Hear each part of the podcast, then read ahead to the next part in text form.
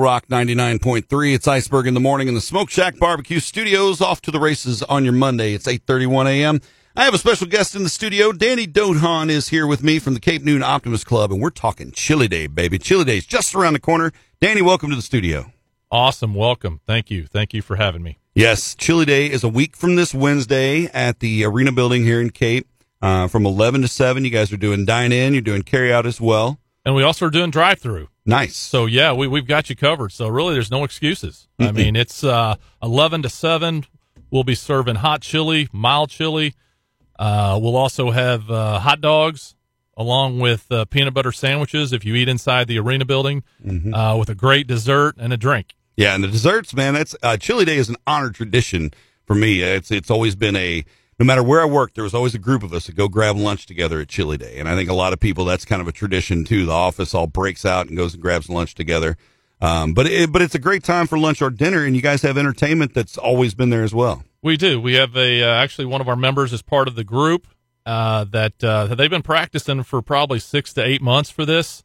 Uh, it's very great entertainment, very good entertainment. They uh, they'll be playing usually during the lunch hour and the evening hour uh, for dinner, and uh, it's just a great time to come out and, and enjoy fellowship with other uh, folks in the community.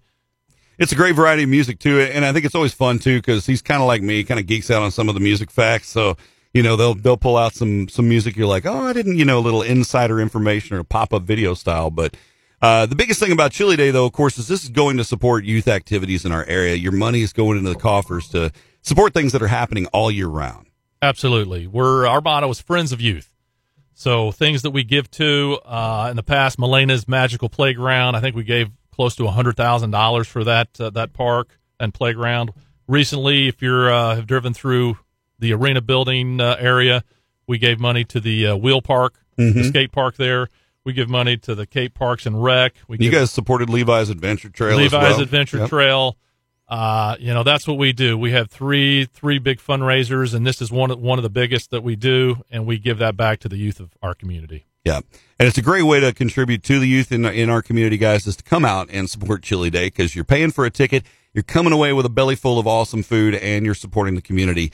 And your ticket gets you the chili, the hot dog, the drink, and dessert. Uh, again, drive through service available as well as pickup. And of course, we encourage you to come to the arena building and eat in.